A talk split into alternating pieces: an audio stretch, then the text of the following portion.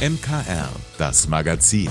Alles rund um Kirche, Glaube und mehr aus dem Erzbistum München und Freising. Heute mit Katharina Sichler. Obwohl die Inflation insgesamt schon ein wenig zurückgegangen ist, zeichnet sich bei Lebensmitteln keine richtige Entspannung ab. Menschen mit geringem Einkommen müssen also weiterhin beim Einkaufen genau schauen, was sie sich überhaupt leisten können. Oder sie werden Stammkunde bei einer der vielen Tafeln bei uns in Oberbayern.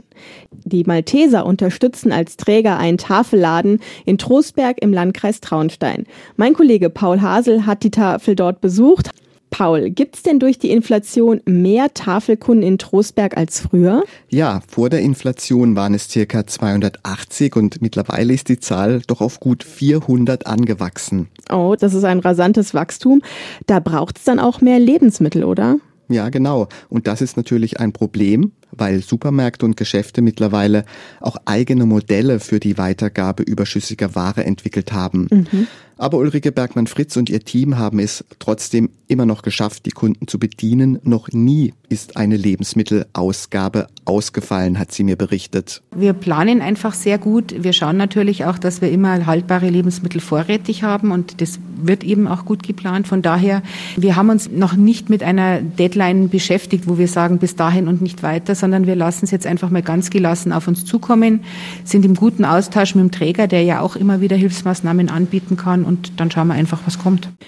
Die komplette Reportage über den Tafelladen in Trostberg mit meinem Kollegen Paul Hasel gibt's dann heute in den Malteser Momenten nach dem Gottesdienst hier im MKR um kurz nach 19 Uhr oder jederzeit als Podcast auf münchner-kirchenradio.de oder bei allen bekannten Streamingdiensten. Seit über 100 Jahren erscheint jede Woche die Münchner Kirchenzeitung und nicht ein einziges Mal wurde eine Ausgabe ausgesetzt.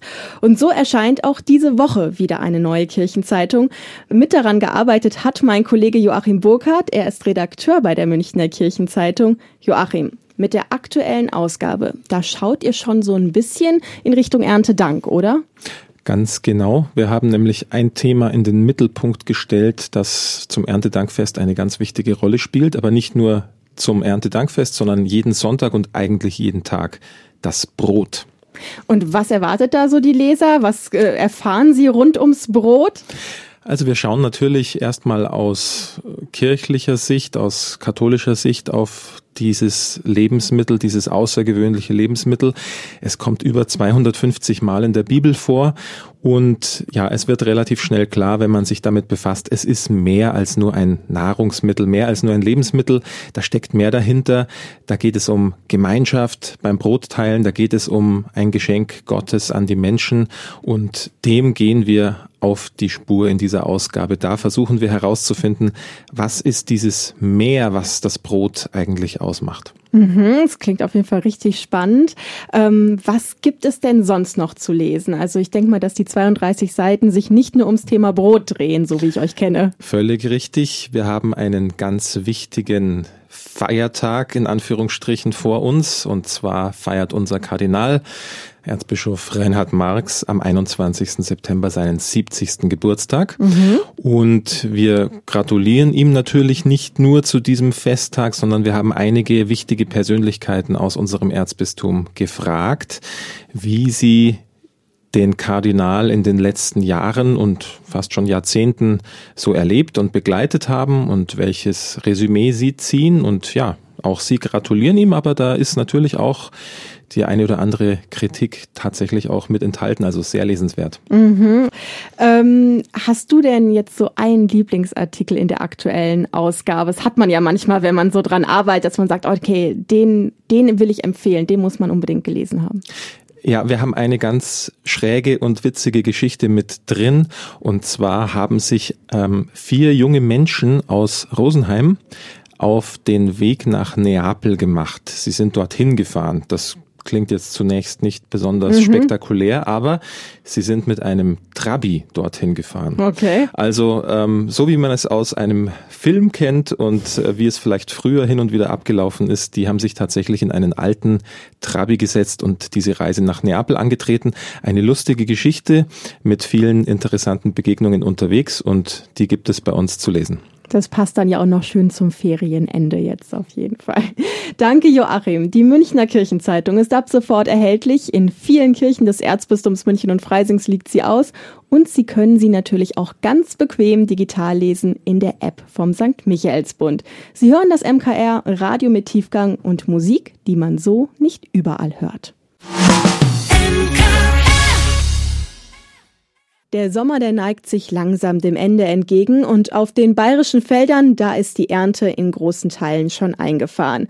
Aktuell wird gerade noch der letzte Hopfen geerntet. Der Mais bleibt noch ein bisschen stehen, das Getreide ist aber schon komplett eingefahren. In gut zwei Wochen ist dann auch schon Erntedank.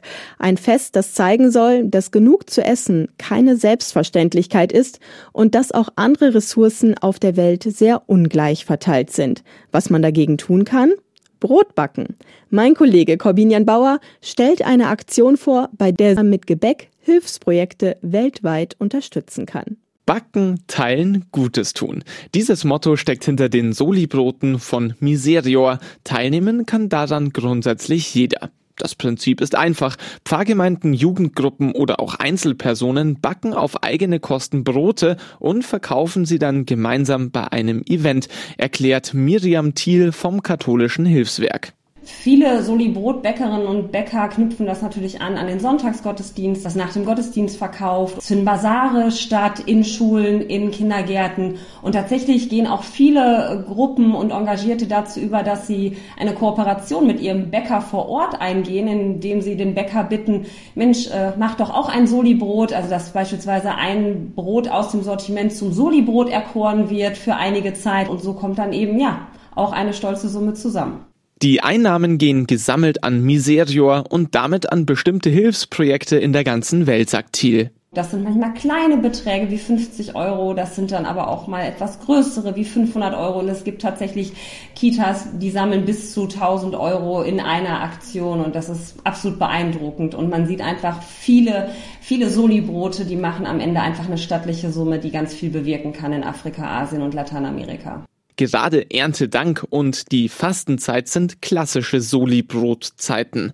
Eine Aktion starten kann man aber das ganze Jahr über, sagt Thiel, im Kleinen und im Großen.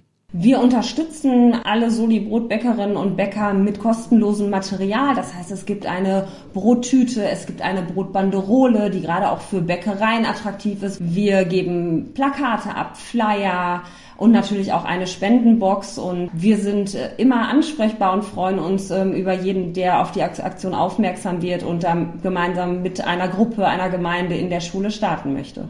Besonders unterstützt wird Solibrot von den Diözesanverbänden des katholischen Deutschen Frauenbundes KDFB.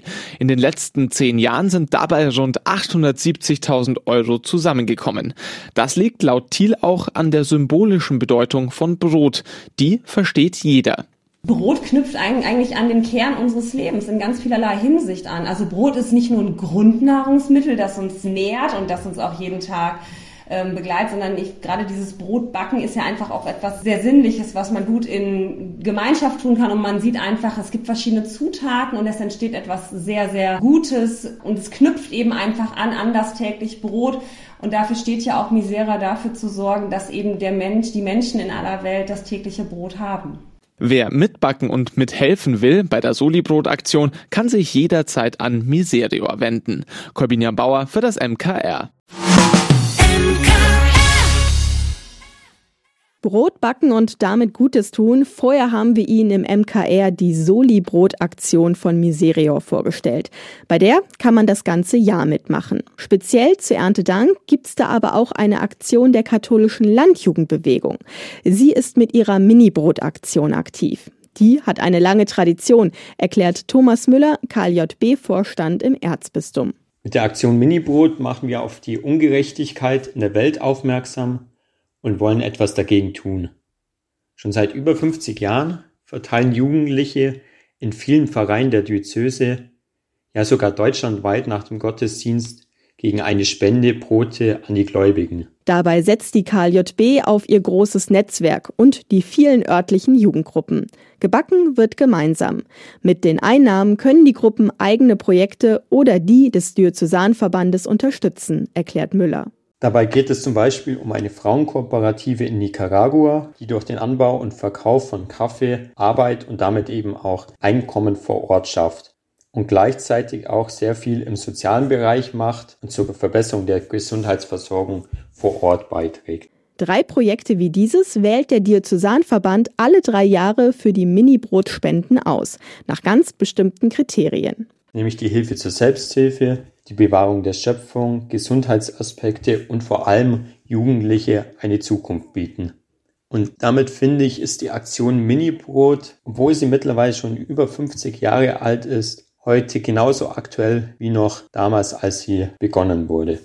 Und backen kann man übrigens jedes Brot, egal ob schwarzes, Vollkorn oder kleiner Tipp für dieses Jahr, denn das Brot des Jahres 2023 ist das Kürbiskernbrot. Die KLJB hat einen eigenen Rezeptvorschlag, das offizielle Landjugendbrot. Dafür sollte man sich aber ein paar Mitstreiter suchen, denn das zu erwartende Teiggewicht, das liegt laut Rezept nämlich bei rund 18 Kilo. Also wenn es draußen so grau und regnerisch ist, da gibt es doch nichts Schöneres, als sich auf die Couch zu kuscheln und sich irgendwas anzuschauen. Wer es gerne düster mag, auf Netflix hat die Serie Liebes Kind neu gestartet. Eine Frau wurde darin Opfer eines Unfalls mit Fahrerflucht und ihre Identität gibt den Ermittlern Rätsel auf. Die Serie, die basiert auf einem Buch und ob sich die spannende Verfilmung lohnt, das weiß unser Film- und Serienexperte Klaus Schlauk. Liebes Kind basiert auf dem gleichnamigen Roman, mit dem Autorin Romy Hausmann 2019 Platz 1 der Spiegel-Bestsellerliste eroberte. Netflix hat den Stoff nun als sechsteilige Miniserie verfilmen lassen. Die Hauptrollen der deutschen Produktion sind mit Kim Riedle, Haley Louise Jones und Justus von Donani hochkarätig besetzt. Über den Inhalt lässt sich nur wenig erzählen, ohne die überraschenden Wendungen der Story zu verraten. Nur so viel. Es geht um eine Frau, die mit ihrer Tochter offenbar nach einem langen Martyrium ihrem Entführer entkommen konnte und bei der Flucht von einem Auto angefahren wird. Zugleich ist da das Rätsel um Lena, eine junge Frau, die seit 13 Jahren spurlos verschwunden ist. Und nicht nur deren Eltern stellen sich die Frage, ob es einen Zusammenhang zwischen den beiden Fällen gibt. Vor 13 Jahren ist unsere Tochter Lena verschwunden. Das Kind, die Frau, das ist die erste echte Spur seit 13 Jahren. Das ist sie nicht. Wer ist das da? Wie kann das sein?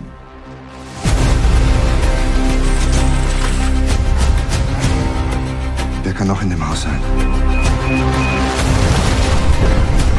Glauben Sie dem Mädchen? Er ist immer bei dir. Warum sollte sie lügen?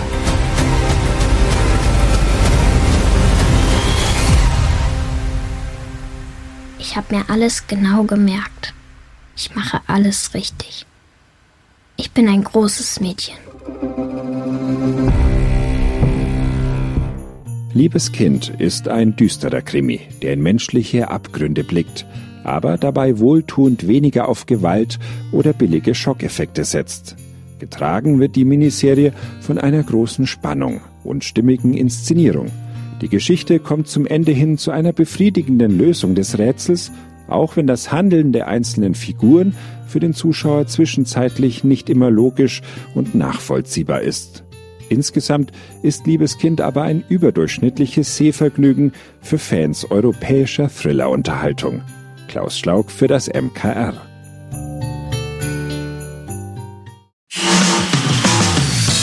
Vielen Dank, dass Sie sich unseren Podcast MKR, das Magazin des Münchner Kirchenradios, angehört haben. Wir freuen uns, wenn Sie unseren Podcast abonnieren und in der Podcast-App Ihrer Wahl bewerten. Am liebsten natürlich mit fünf Sternen. Wir haben auch noch viele andere schöne Podcasts. Diese finden Sie unter münchnerkirchenradio.de und überall, wo es Podcasts gibt. MKR, wir machen Ihren Podcast. MKR. Mehr Tiefgang für den Süden.